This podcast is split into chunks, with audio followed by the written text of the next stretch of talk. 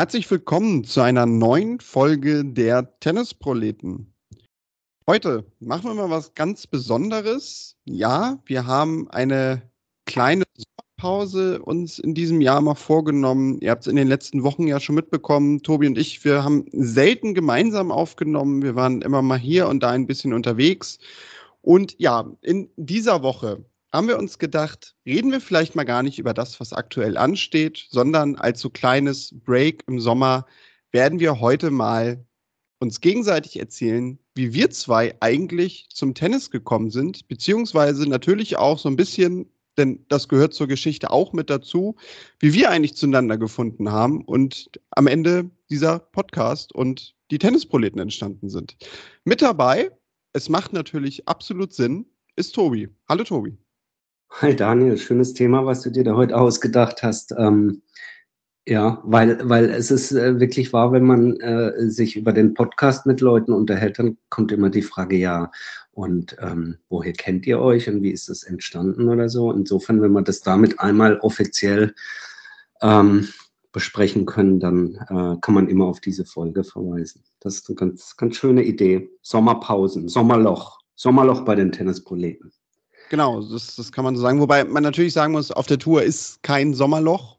Aber ja, es hat sich auch zeitlich bei uns einfach ergeben mit Urlaub etc. Ich sagte es gerade, wir sind viel unterwegs, dass wir einfach mal gesagt haben, wir setzen so ein kleines Break, vielleicht auch schon jetzt zu Anfang einmal gesagt, am Ende werden wir es auch nochmal sagen. In der nächsten Woche machen wir dann nämlich wirklich mal eine Woche Pause. Das ist zeitlich leider einfach nicht anders möglich. Und deswegen wird es in der nächsten Woche auch keine Folge geben. Also erst übernächste Woche, ja, wenn es denn in den USA vor allem auch so richtig rund geht bei ATP und WTA, melden wir uns dann zurück. Aber Tobi, fangen wir vielleicht mal an mit dir. Du spielst auch schon parallel zu dem, dass du ganz viel Tennis schaust, lange, lange Tennis. Was kam denn eigentlich bei dir zuerst? Erst die Leidenschaft und das Interesse am Tennis oder hast du sogar zuerst Tennis gespielt und dann danach eigentlich erst, ja, ich sag mal, die Profi-Ebene entdeckt, dass man die auch verfolgen kann? Puh, also da müssen wir jetzt ganz tief in die, in die, in die Kiste und in die Zeitmaschine äh, einsteigen und zurückfahren, aber wir können das mal probieren. Und um die Frage gleich zu beantworten, äh, ich habe vor Boris Beckers ersten Wimbledon-Sieg mit Tennis angefangen. Also vor. Es war nicht so, dass Boris gewonnen hat und dann spielt man Tennis, sondern das fand schon vorher, vorher statt. Ein bisschen vorher. Also als ich angefangen habe mit Tennisspielen, da ähm, war Boris noch nicht auf der Tour und Steffi Graf noch nicht auf der Tour. Es war Anfang der 80er Jahre damals. und das war noch eine, äh, war schon noch eine andere Zeit. Also der Tennisboom war noch nicht da. Und äh, ich, ich, ich mache das so ein bisschen schwarz-weiß, aber Tennis war so ein bisschen, war noch, hatte noch so diesen Touch, so, oh, das ist hier aber was für die ganz Feinen oder so.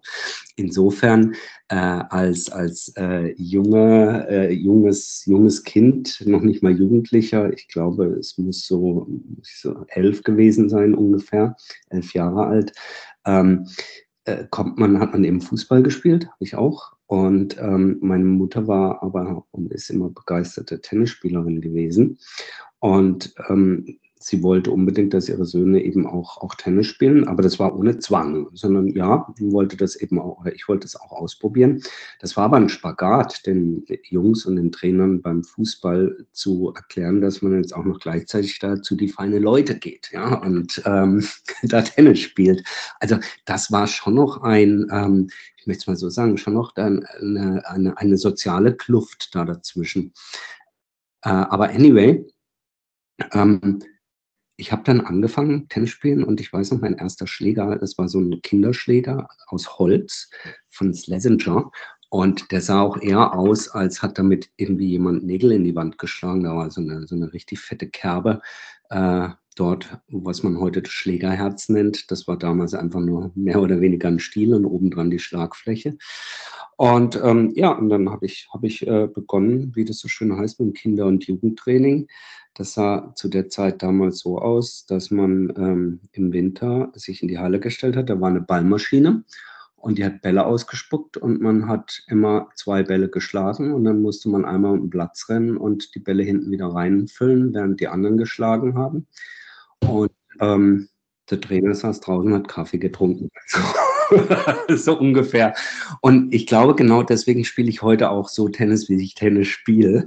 Ähm, also so ein richtiges Korrektiv hat da nicht stattgefunden. Naja, um es etwas zu, be zu beschleunigen, so bin ich dazugekommen und dann kam eben äh, Boris auf und, und, und Steffi und der ganze Run auf die Tennisclubs und kann mich dann auch noch erinnern, dass er dann endlich mal ein ordentlicher Schläger hin ähm, her sollte. Den hat es dann auf dem Flohmarkt gegeben und ich habe doch tatsächlich dieses äh, Racket gespielt, was Ivan Lendl damals spielte. Ähm, ich würde sagen, ein besserer Kochlöffel. Also eine Schlägerfläche, wahnsinnig wie klein die war, dass ich damit überhaupt irgendwie einen Ball getroffen habe. Aber auch da wieder, vielleicht spiele ich heute so Tennis, wie ich Tennis spiele, weil ich mit diesem Ding gespielt habe. Und ähm, und ähm, ja, das war, das war schön, das war eine tolle Zeit. Ich kann mich erinnern, eben damals gab es auch schon Medenspiele und das hat man in der Jugend eben alles mitgemacht. Und das war ein großer Spaß. Ähm, Schläger geschmissen wurde noch nicht. Ich kann mich übrigens auch nicht daran erinnern, dass man dieses Bild vor Augen hatte, dass wenn man so einen Schläger mit Karacho auf den Boden wirft, dass der wieder so zurückkam, irgendwie zurückgeprallt kam. Das kannte man gar nicht aus dem Fernsehen. Ähm, jetzt werden mich einige wahrscheinlich irgendwie eines Besseren belehren, aber ich selber und ich habe viel Tennis eben auch geschaut dann im Fernsehen, also kein Match von Boris, was an einem vorbeiging. Auch übrigens kein Match von, von Steffi Graf. Ich fand beide immer gleich gut sozusagen. Äh, ich kann mich nicht erinnern, ähm, also in der Masse von Schlägerwürfen und sonstigen schlechten Mitnehmen, wenn wir heute über Kirgios und so sprechen, äh, ja, natürlich ein Jimmy Connors ist ausgerastet. Aber sind wir mal ehrlich, selbst wenn man sich heute die YouTube-Schnipsel von John McEnroe anguckt, dann ist das ja eher harmlos im Großen und Ganzen. Im damaligen zeitlichen Kontext war es natürlich unerhört, im weißen Sport sich so zu benehmen. Aber wie gesagt, äh, Schlägerschmeißen gab es nicht, auch bei uns nicht. Und äh, insofern bin ich, ähm, sage ich mal, relativ unbeschadet, was so Schaden und so angeht, durch diese Jugendjahre gekommen. Und dann, wie es so häufig ist, und heute bereue ich das leider, äh, oder bereue ich das sehr und muss sagen, dann ist so, wenn man dann von zu Hause weggeht äh, nach der Schule, äh, dann kam so dieser Break und ich bin dann dem Tennis leider nicht treu geblieben. Aus unterschiedlichsten Gründen habe es dann eben aufgegeben und erst vor, vor wenigen Jahren wieder begonnen. Und äh, das sieht, hört, fühlt man. Und ich bereue es zutiefst, weil du natürlich, wenn du heute auf LK-Turnieren oder wo auch immer auch im Verein oder so Menschen spielen siehst, die das durchgespielt haben, dann muss ich sagen, boah, das wäre schon echt cool, wenn ich das 30, 35 Jahre durchgespielt hätte. Ähm, das holst du auch nicht mehr auf, meines Erachtens irgendwie. Und ähm, das bereue ich sehr. Also das ist so ein bisschen so die Träne dabei. Aber die Leidenschaft insgesamt für den Sport natürlich äh, immer da gewesen. Ich habe so ein bisschen meine Probleme, wenn wir noch ganz kurz zum Profi kommen und dann frage ich dich natürlich gleich, wie das bei dir war. Ich hatte so ein bisschen so meine Motivationsprobleme so in dieser ja, Andy Roddick, Marty Fish, Leighton Hewitt Zeit. Also eigentlich fing es so an, als, als Sampras so auftrete und ähm, insbesondere als dann, als dann Becker aufhörte und auch Sampras so in den letzten Zügen lag. Ähm, dann war so diese Übergangsphase, bevor dann eben Rafa, Roger äh, und so auf die Tour kamen. Da, ja, da fehlte mir so ein bisschen die Begeisterung. Ähm, aber dann äh, heutzutage eben dafür umso mehr. Jetzt wird das sozusagen alles aufgeholt, auch, auch im, im, im eigenen Tennisspiel. All das wird aufgeholt, was in der Pause zwischendrin verloren gegangen war. Aber sag mal bei dir, ähm, woher kommt dieses ähm, bedingungslo das bedingungslose Grundeinkommen für Tennis bei dir?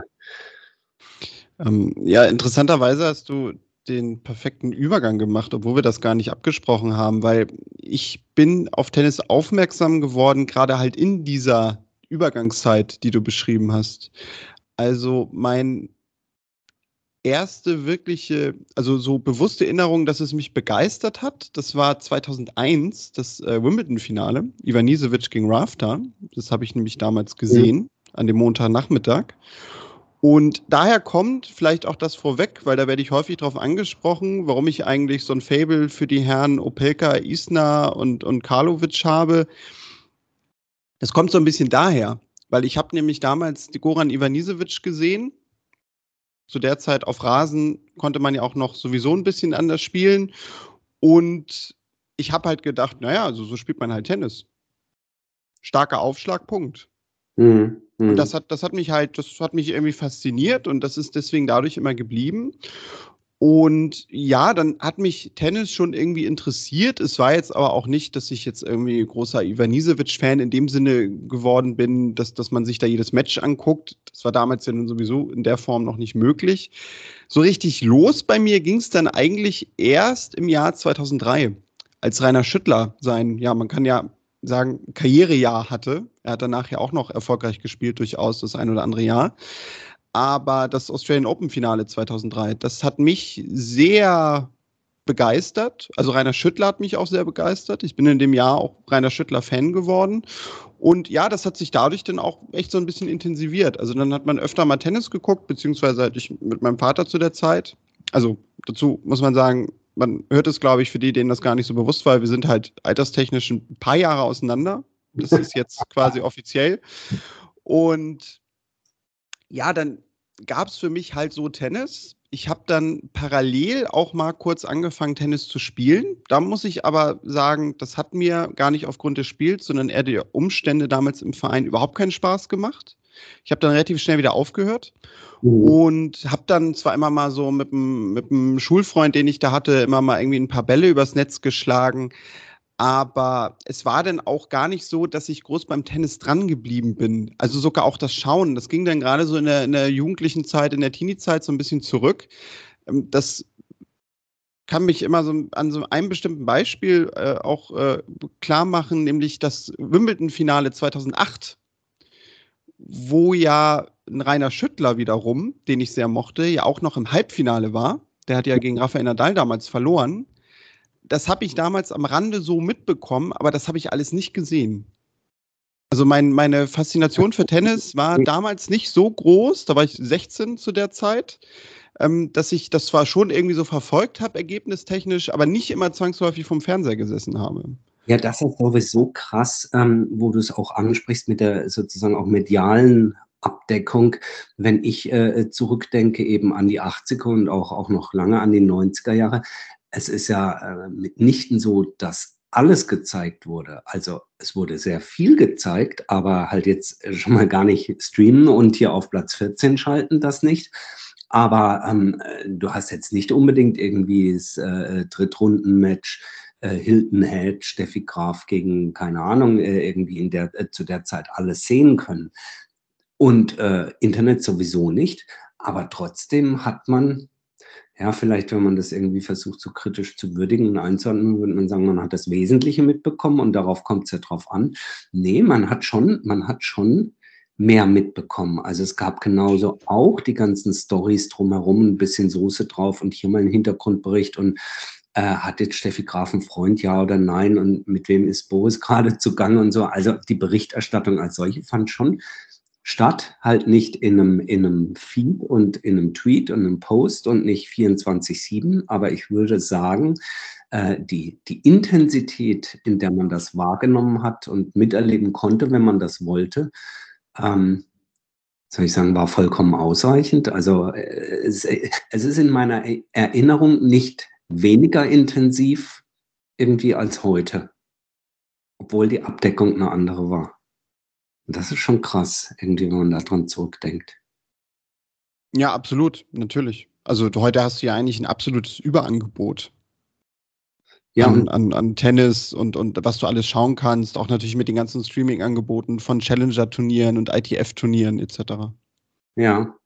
Gut, auf der anderen Seite könnte man wiederum hingehen und könnte sagen, naja, gerade deswegen, weil es nicht alles und immer und jederzeit verfügbar war, vielleicht ist es auch deswegen so prägend und so gut in der Erinnerung während halt heutzutage die Möglichkeiten so unendlich sind, dass dann wiederum die Gefahr ist, entweder eine Übersättigung oder dass man den eigentlichen Moment nicht mehr ganz so, ganz so wertschätzt oder er einem sich nicht so einbrennt im Kopf. Also aktuelles Beispiel.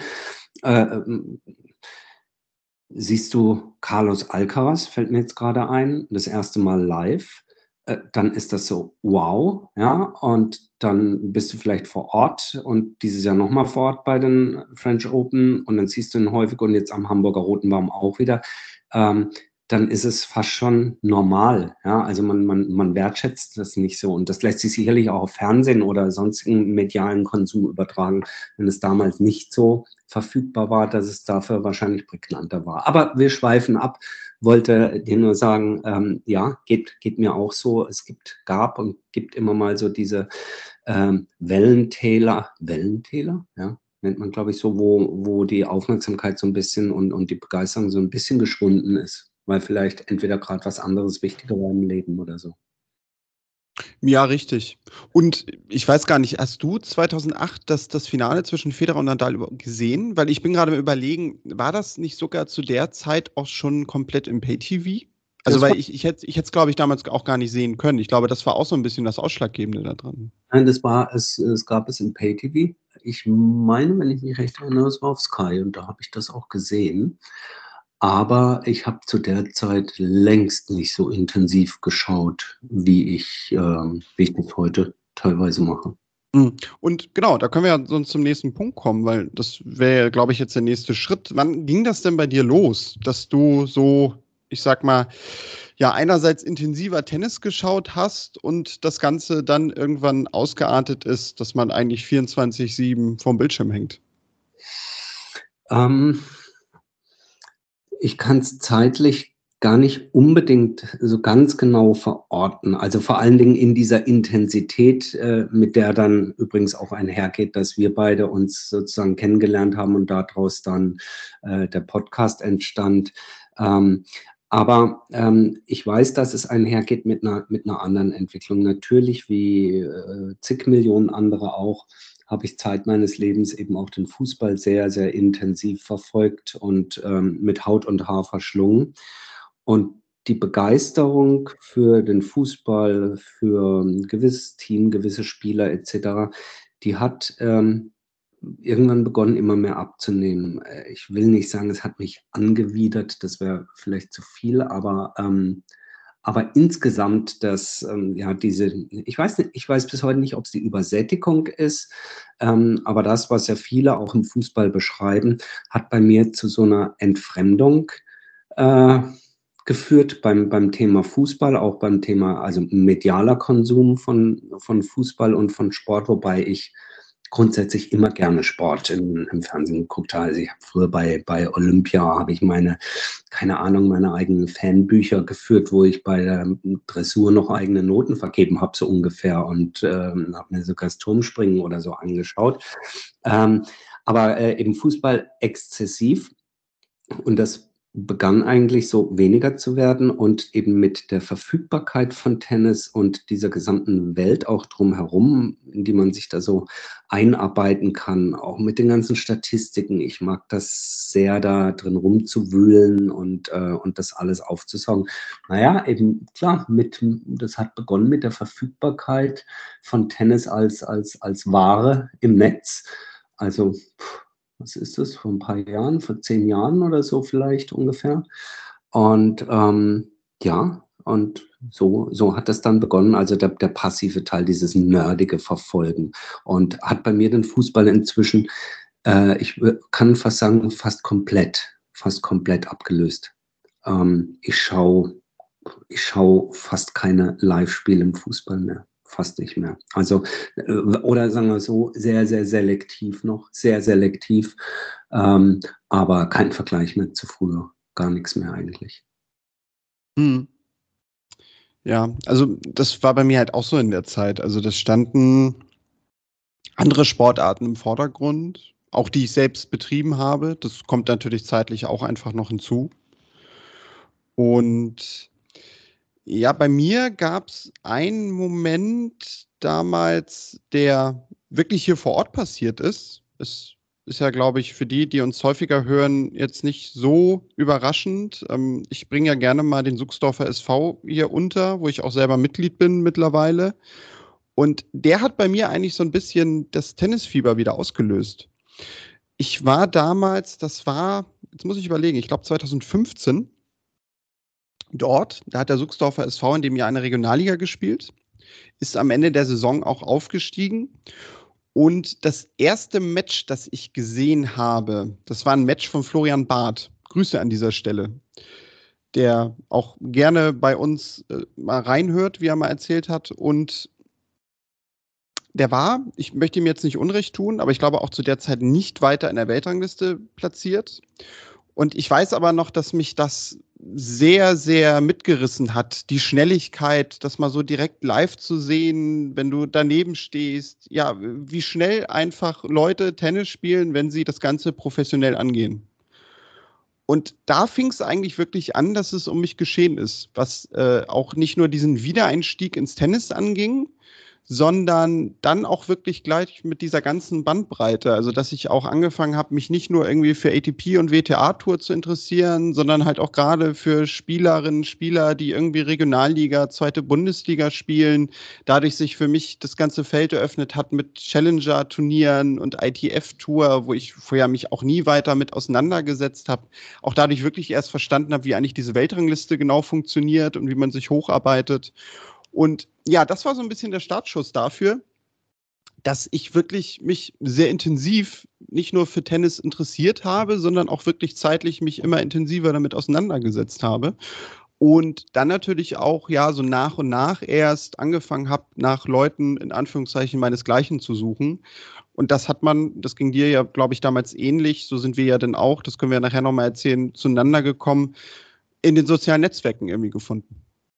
Ja, 100 Pro und äh, eigentlich ist es auch schon der, der, der Sprung, die Überleitung dazu, wie, wie wir uns dann kennengelernt haben. Denn was ich beim, beim, beim Tennis und äh, dann eben den heute dazu addierenden Möglichkeiten, wenn man das jetzt passiv verfolgt, sprich im Netz, äh, vorgefunden habe und, und, kombinieren konnte, war so eine, ein gewisses Faible auch eben für naja, Kreativität wäre jetzt, äh, jetzt zu hoch gegriffen. Aber manchmal mit, mit, mit Worten zu spielen, mit, mit Humor zu spielen, ähm, gewisse, gewisse Texte zu verwenden, selber zu schreiben, äh, sich darüber zu unterhalten und das in irgendeine Form äh, kreativ umzusetzen. Und ich hatte dann begonnen, so meinen Senf dazu zu geben auf, auf, auf Insta und auf Twitter, dem ich dann noch so ein paar grafische Elemente und so dazugefügt habe. Und da habe ich eigentlich auf, auf einem Hobby, in dem Fall Sportart Tennis, das auch noch aus, ausleben können, was ich, was ich sonst eben auch noch so ganz gerne mache, ja, und wo ich ein Faible für habe, auch Fotografie etc. Das alles konnte man irgendwie ganz gut damit kombinieren. Will jetzt nicht sagen, dass das bei jedem anderen Sport bei mir auch so funktioniert hätte. Also das lässt sich jetzt nicht übertragen, sagen, hätte es ja auch äh, Billard kommentieren können oder so. ähm, Genau, und äh, diese, äh, die, diese Begeisterung dann ausleben zu können. Und ich glaube, das ist so, so ein bisschen dieser Mitmach, Mitmachfaktor. Ja? Also du verfolgst das Geschehen auf der Profitour äh, und machst da irgendwo mit. Und es ist übrigens vollkommen egal, ob dieses Mitmachen und dann kommunizieren, äh, ob das mit 3, 30, 300 oder 30.000 Menschen st stattfindet. Ja, also gerade im Netz, jetzt könnte man sagen, ja, aber ihr habt ja nur so und so viele Follower oder sowas, lohnt sich das? äh, oder lohnt sich das nicht? Da kann ich nur sagen, ähm, wir gucken nicht auf, wir schauen nicht auf Followerzahlen.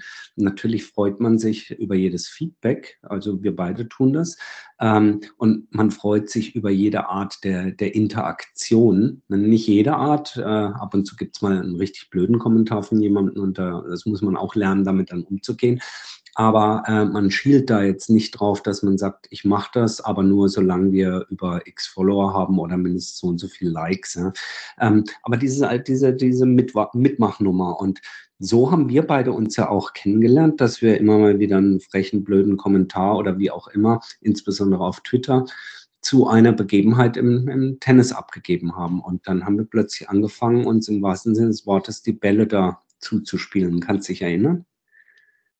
Ja, da kann ich mich sehr gut dran erinnern. Da hatten wir auch noch so richtig schöne, schlechte Wortspiele zu Anfang. Also ich glaube, das hat uns so ein bisschen sogar zusammengeführt. Wahrscheinlich noch mehr als Tennis.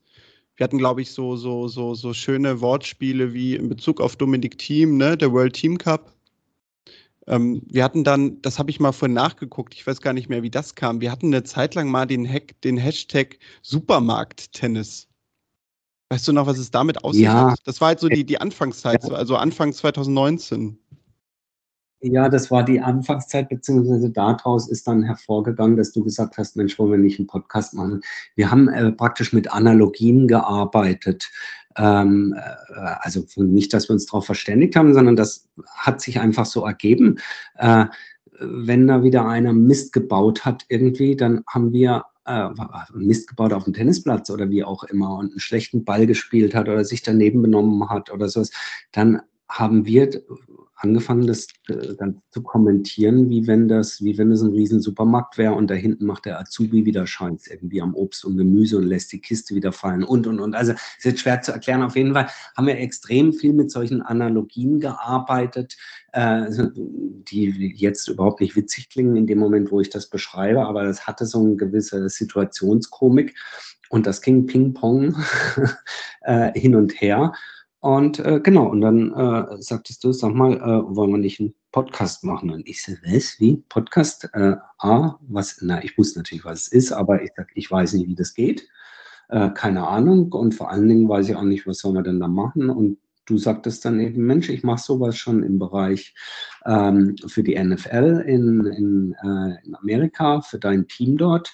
Und insofern die, die technischen Voraussetzungen ist ja alles ganz easy. Äh, so machen wir das mal. Komm, wir fangen einfach mal an. Ich so, oh Gott, oh Gott, oh Gott. Aber ich glaube, uns hat geholfen, dass wir da beide eher so, sagen wir mal, abenteuerlustig, spontan in sowas reingehen und gar nicht großartig geskriptet haben oder uns überlegt haben, wie soll das denn vonstatten gehen? Ich glaube, der, der kleinste gemeinsame Nenner, den wir so hatten, war der, wieso gibt es es eigentlich kein Format, wo sich, wo sich Fans oder wie auch immer so ein bisschen so stammtischmäßig über das unterhalten, was eigentlich da stattfindet. So vom, vom Fußball hieß es immer der Warsteiner Doppelpass oder keine Ahnung, Krombacher oder wie das jetzt inzwischen heißt. Also wenn man das noch kennt, so diese alten Sonntagmorgensendungen, wo ja ähm, sich eher Journalisten ausgetauscht haben. Wir haben noch gesagt, sowas könnte man doch mal aus Fansicht machen. Und so haben wir beide dann begonnen und gesagt, lass uns doch einfach mal äh, beginnen. Und ich glaube, eine der ersten Sendungen war, glaube ich, dann nach, nach dem Masters in Rom und vor, vor den French Open in,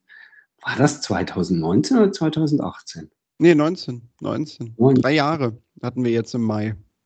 Ja, eigentlich erstaunlich, also auf der einen Seite kommt es mir länger vor, aber vor mhm. allem im Kontext Corona kommt es mir vor, dass wir vor Corona, ähm, dass wir das da länger gemacht hätten.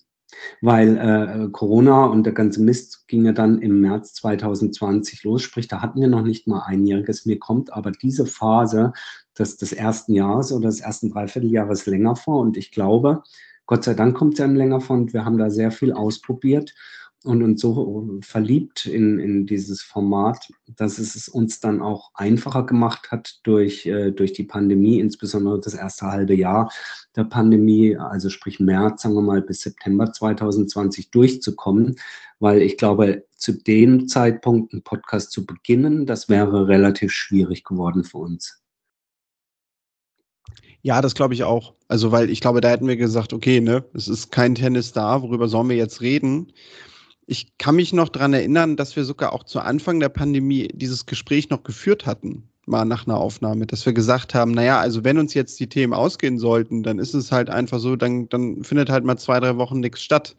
Das war ja sogar so ein bisschen auch, ja, so, so, so ein Rückblick auf die eigentliche Grundidee, weil das muss man nochmal dazu sagen, du hast gesagt, wir sind so ein bisschen abenteuerlustig reingestartet interessant ist ja eigentlich, dass wir damals auch gesagt haben, also wir machen gerne einen Podcast und, und reden beide irgendwie mal ganz zwanglos, aber wir gehen bitte bloß nicht, also habe ich das zumindest in Erinnerung, ähm, auf diese Schiene, dass wir jetzt jede Woche eine Folge produzieren müssen, im Sinne von ne, selber wollen. Ja, und das ist ja das Lustige. Guck mal, wo wir heute sind. Und da waren wir auch schon ganz schnell, dass wir gesagt haben, ey, wir beide kommen gut miteinander klar, uns macht das Spaß.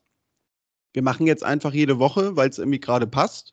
Und das kann man ja, glaube ich, auch offen zugeben. Irgendwann entwickelt man da ja auch einfach diesen Ehrgeiz, dass man es dann doch irgendwie auch beibehalten möchte.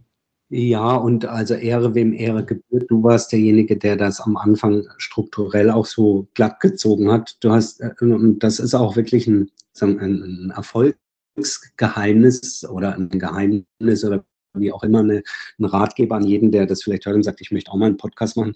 Ähm, du brauchst eine, eine, eine, Regelmäßigkeit. Du sagtest am Anfang, naja, lass uns das mal zumindest mal alle 14 Tage machen. Aber wenn, dann muss es auch gestochen scharf jeden 14. Tag dann auch kommen.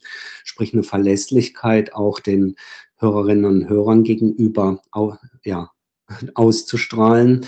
Äh, das ist schon, schon ganz wichtig. Ähm, man kann zwar einem Podcast folgen und der poppt dann auch auf irgendwie und du wirst darauf hingewiesen, wenn dann alle Nase lang mal wieder irgendwie wo was kommt. Aber ich denke, da äh, lagst du Gold richtig zu Beginn zu sagen, du brauchst eine Verlässlichkeit und damit eine Regelmäßigkeit. Dass wir uns dann sehr, sehr schnell äh, auf einen wöchentlichen Rhythmus eingeschossen haben. Ja, manchmal ist es irre, weil es fordert einen natürlich, man muss seine gesamte Freizeit danach ausrichten. Nein, man muss schon so ein bisschen auch vorausschauen, immer und gucken, wie kriegen wir das wieder hin. Ähm, ein bisschen planen auf der einen Seite und auf der anderen Seite, glaube ich, haben wir uns aber eins bewahrt, dass wir gesagt haben, wir wollen uns gar nicht zu sehr in ein Korsett zwängen lassen, das da heißt, ähm, wir berichten hier grundsätzlich über jedes Turnier. Wir wollen schon gar nicht irgendwie Ergebnis orientiert berichten und zwar in zweierlei Hinsicht. Also wir wollen nicht jedes einzelne Match äh, durchgehen und analysieren. Das können A, andere viel, viel besser und haben das richtige Format dafür äh, gefunden und B, ähm, wie gesagt, Tennisproleten subjektiv und leidenschaftlich ähm, wollen wir uns auch die Freiheit nehmen, vielleicht sogar manchmal eben auch unsachlich zu sein. und äh, der zweite Punkt zum Thema ergebnisorientiert, wir haben immer gesagt, wir machen das ähm, aus reinem Vergnügen, aus reinem Hobby, wir machen das nicht, um Geld zu verdienen. Wir haben eine geringe Anzahl von Menschen, die unser Umfeld bisher mal genutzt haben, um äh, auf sich aufmerksam machen zu wollen. Wir machen sowas auch. Wir sind für solche Anfragen insofern offen, als dass, wenn es dafür dann etwas gibt, sei es äh, ein, Sachpreis, äh, dass wir das dann gerne an unsere Hörerinnen und Hörer äh, verlosen. Und wenn es einen, einen kleinen Geldbetrag dafür gegeben hat, dann ähm, nutzen wir das A, um es entweder einem guten Zweck zukommen zu lassen oder äh, B, auch mal die eine oder andere Tennismannschaft mal mit einem T-Shirt oder sonst was zu unterstützen. Also ähm, ich glaube, das ist ganz, ganz wichtig. Wir machen das aus, aus reiner Leidenschaft heraus, aus Spaß an, an diesem Sport und an der Berichterstattung und nicht um unser Geld damit zu verdienen. Gott sei Dank nicht. Und das macht dich natürlich frei und lässt finde ich, lässt einen das mit, mit, ja, mit der notwendigen Lockerheit ähm, angehen. Ja, was du gerade erzählt hattest, das hat mich nochmal auf den Gedanken gebracht, als wir 2019 gestartet haben, da hatten wir ähm, so, ja, tennismäßig in einem Podcast ja auch noch ein ganz anderes Angebot. Weil du nämlich sagtest, wir wollten nicht analytisch werden und einzelne Matches oder Turnierwochen besprechen es, vielleicht tue ich da jetzt auch jemandem mega Unrecht, dann tut mir das leid. Aber aus meiner Sicht gab es zu der Zeit deutschsprachig auch wirklich nur einen wirklichen Tennis-Podcast, den man auf dem Schirm hatte. Und das war Chip und Charge. Ja. Und ja. die hatten ja nun mal genau das Format. Und da haben wir ja auch ganz schnell gesagt, also das, was Andreas Thies und Philipp Joubert da machen, mit ihrem Wissen und auch mit ihrem Blick wirklich für das Spiel selbst, das können wir gar nicht leisten. Und wir werden halt total behämmert wenn wir jetzt sagen würden, wir gehen irgendwie in die Richtung und versuchen das zu kopieren, also weil dann wären wir auch ganz schnell gescheitert, das muss man einfach dazu sagen. Und deswegen hatten wir ganz bewusst gesagt, also wenn, dann wollen wir irgendwie eine Ergänzung dazu sein und deswegen ein etwas anderes Angebot machen. Vielleicht dadurch auch noch ein Vorteil für uns, weil dann ja nämlich gerade in der Corona-Zeit auch ganz viele Podcasts im Tennisbereich kamen, die gekommen sind und leider muss man sagen, weil es waren sehr viele gute dabei, ja, dann auch wieder ganz schnell verschwunden sind. Ja, ja. Ähm, und ich weiß natürlich nicht genau, woran es in letzter Linie gescheitert ist, aber ähm, ich glaube schon eben, dass das zwei ganz, ganz wesentliche Punkte, eben habe ich vorhin gesagt, ist, ist, bei, bei uns eben ist dieses auf der einen Seite Regelmäßigkeit, die kriegst du hin, wenn du Spaß dran hast.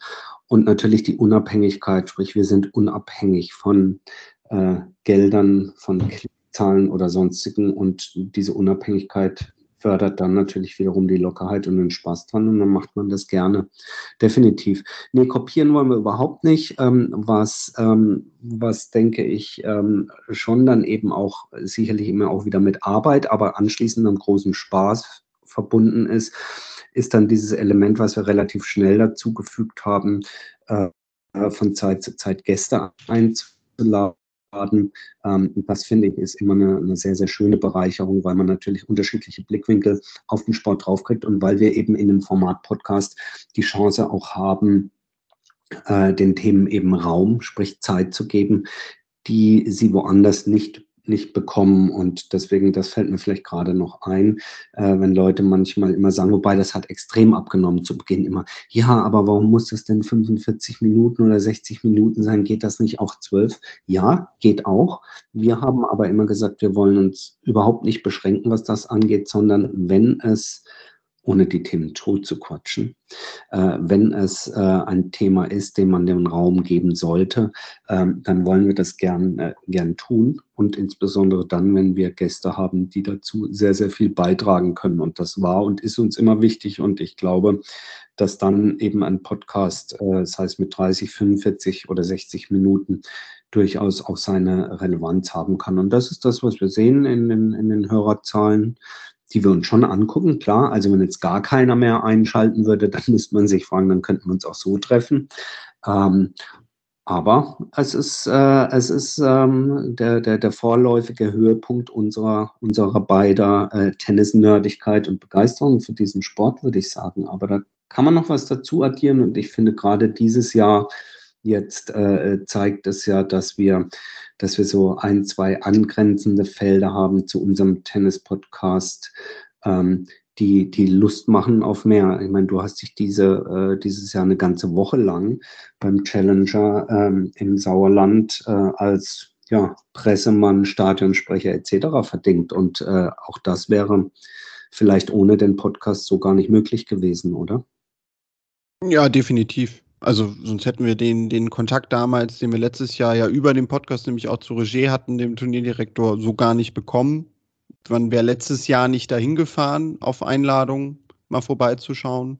Genau, also natürlich, das hat auch Türen geöffnet. Das, das kann man hier ganz klar so zugeben, ähm, weil das ja auch eine sehr schöne Sache ist für uns beide, definitiv. Ich kann mich an, vielleicht zum Abschluss an einen Satz mal erinnern, dass wir gesagt haben, wie, wie messen wir eigentlich unseren Erfolg? Ja, also äh, wollen wir jetzt Werbegelder einsammeln oder sonst was und Klickzahlen und so. Und dann haben wir immer gesagt, nein, äh, wir wollen da gar nicht drauf schielen, so wie die Menschen im Fernsehen mit der Quote und so. Wir haben gesagt, Erfolg ist eigentlich, wenn wir eine gewisse Relevanz entwickeln und Relevanz heißt, wenn es uns gelingt, dass durch das, was wir machen, wir beim Tennisturnier keinen Eintritt mehr zahlen müssen. Und das bekommt man natürlich, indem man entweder eine Akkreditierung äh, bekommt für ein Tennisturnier oder äh, nun die Steigerung, wie du, Daniel, äh, eine Woche lang den roten Sand unten an den Sohlen kleben hat, weil man äh, da über den Center Court im Sauerland schreitet und die Leute zum Turnier willkommen heißt. Also gut gemacht, Daniel. Ich würde sagen, das Thema Relevanz soweit und damit Erfolg. Ähm, ja, kann man einen Haken hintermachen. Stimmt, an den Satz kann ich mich von dir erinnern, ja. Da habe ich dich ja auch gerne mal mit aufgezogen, dass ich dich gefragt habe, ob es dir wirklich nur darum geht, dass du sparen möchtest und deswegen diesen Podcast machst. Ja, ich muss ehrlich sagen, ich zahle aber auch immer noch Eintritt. Also äh, bei Roland Garros jetzt, das war teuer. für ja, ich, ich gebe auch noch viel Geld aus für Tennis, das stimmt. Podcast machen. Ja, Tobi, aber Du hast es gerade gesagt, also das, das hat natürlich ja auch äh, mit dem Podcast und diesem Projekt Tennisproleten, in das wir uns beide damals gestürzt haben, noch so ein bisschen zeitlich natürlich auch einfach den, den Aufwand und die Auseinandersetzung mit Tennis äh, verändert. Würdest du eigentlich auch sagen, dass du dich dadurch auch ja, vielleicht auch ein bisschen zwangsläufig, ohne dass es ja ein Zwang ist, noch mal mehr mit Tennis beschäftigt hast? Also bei mir geht das nämlich definitiv so. Ja, ja, 100 Pro. Also du musst, klingt jetzt wieder so nach Zwang, man macht das ja gerne, aber äh, du, du musst das ja schon verfolgen, weil, ähm, also jetzt nicht, dass wir händeringend nach Stoff suchen, über den man sprechen kann, aber wenn du es nicht verfolgst, dann, äh, ja, dann guckst du, keine Ahnung, hier auf eine Ergebnistafel und sagst auch übrigens, die so und so hat 6-4-6-2 gewonnen. Und dann würdest du sagen, ja, stimmt. Und jetzt, ja.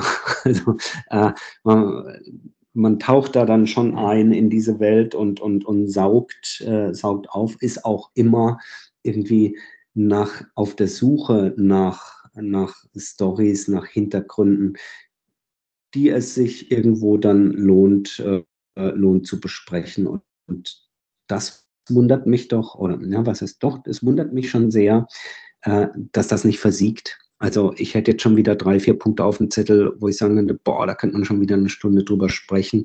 Durchaus auch, finde ich, mit der uns manchmal ja, suffisant kritischen Einschätzung. Und wie gesagt, es geht uns hier auch nicht darum, irgendwie ähm, irgendwelche Leute un, unsinnig zu kritisieren oder fertig zu machen. So sind wir nicht. Aber ich finde schon, dass wir mit unserer Unabhängigkeit und so, wie wir drauf gucken, schon uns auch das Recht rausnehmen sollten, gewisse Dinge ähm, anzusprechen, die wir, die wir kritisch sehen. Wir haben schon häufig über das Thema auch mediale Abdeckung und wie wird das gemacht seitens der Sender. Was machen die gut, was machen die schlecht? Und ich glaube, dass äh, Eigenlob stinkt, ja.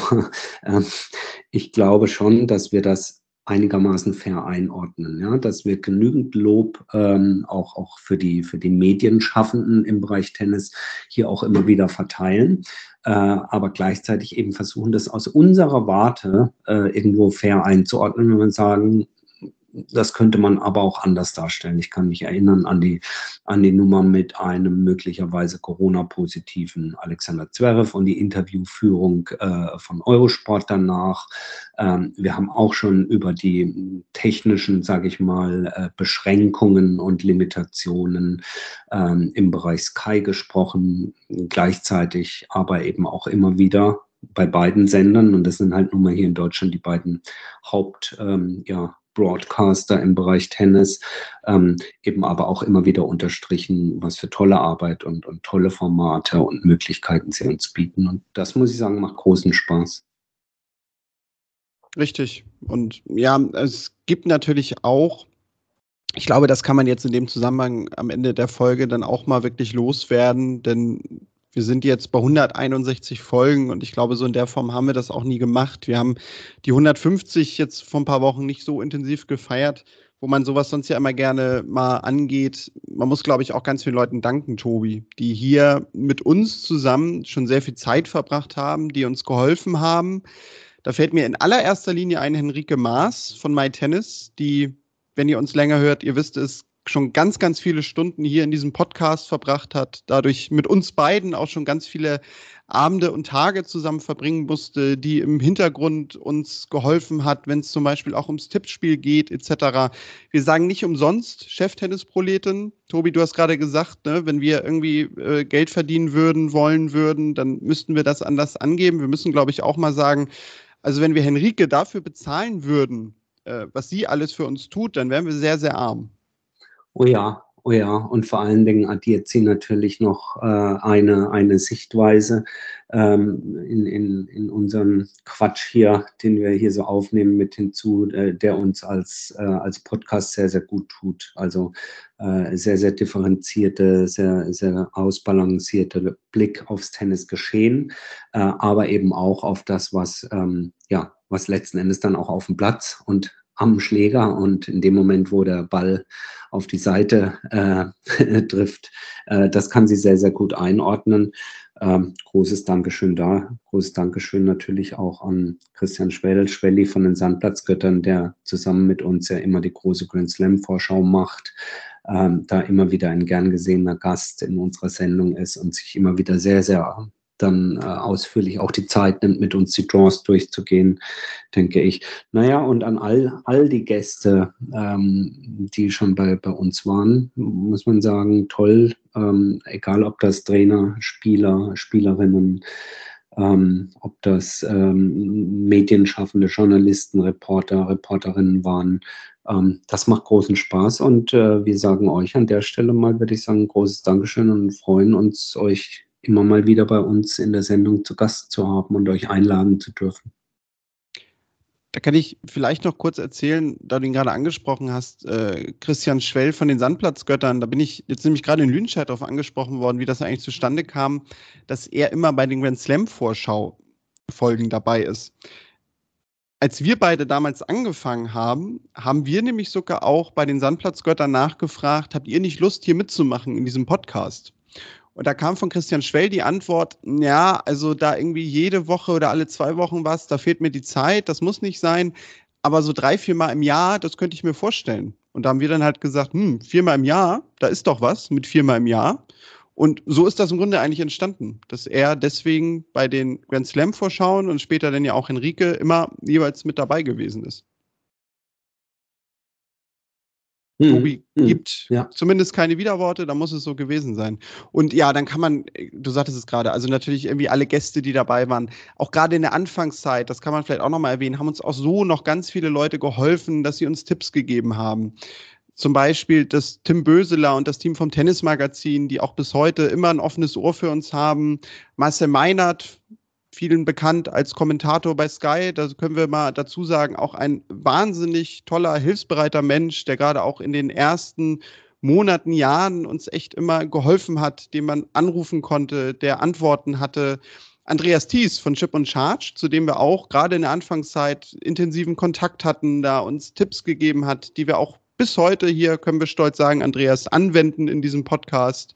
Und ja, so glaube ich, könnte man die Liste echt immer noch weiter fortsetzen. Wer jetzt nicht dabei ist und äh, sich vielleicht ein wenig übergangen fühlt, ähm, so ist es nicht gemeint. Ähm, wir werden uns zu gegebener Zeit bei euch allen auch nochmal ausgiebig bedanken. Das können wir hier versprechen.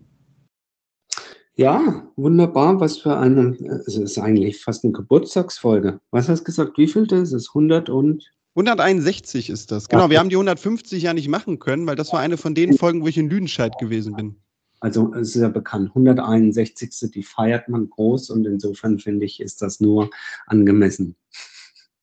Absolut, ja. Und was wir seit Anfang, glaube ich, der allerersten Folge sagen, und das werden wir auch weiterhin beibehalten, ganz am Ende, wenn ihr etwas loswerden wollt, ihr vielleicht ja uns eure Geschichte erzählen wollt, wie ihr eigentlich zum Tennis gekommen seid oder was ihr mit den Tennisproleten verbindet, ob positiv oder negativ, dann schreibt uns gerne per Mail an kontakt.tennisproleten.de oder natürlich auch die sozialen Netzwerke, Twitter, Facebook, Instagram. Dort findet ihr uns unter Tennisproleten. Gerne kommentieren, gerne weitererzählen, uns gerne schreiben. Wir freuen uns über jede Nachricht, über jede ja, wie sagt man, Mund-zu-Mund-Propaganda, glaube ich, die ja immer meistens am besten funktioniert. Ja, freuen wir uns sehr drüber. Und sonst, Tobi, sind wir, glaube ich, echt für heute durch, bevor wir jetzt noch komplett emotional auseinandergehen.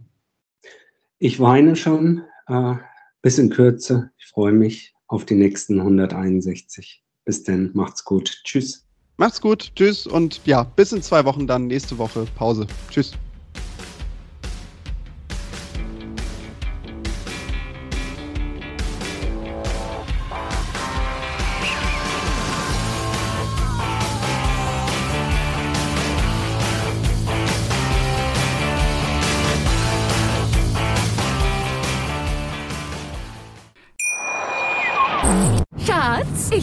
Verliebt. Was? Da drüben. Das ist er. Aber das ist ein Auto. Ja, eben. Mit ihm habe ich alles richtig gemacht. Wunschauto einfach kaufen, verkaufen oder leasen. Bei Autoscout24. Alles richtig gemacht. Wie baut man eine harmonische Beziehung zu seinem Hund auf? Puh, gar nicht so leicht. Und deshalb frage ich nach, wie es anderen Hundeeltern gelingt, beziehungsweise wie die daran arbeiten. Bei Iswas Dog reden wir dann drüber. Alle 14 Tage neu mit mir, Malte Asmus und unserer Expertin für eine harmonische Mensch-Hund-Beziehung, Melanie Lippisch. Iswas Dog mit Malte Asmus. Überall, wo es Podcasts gibt.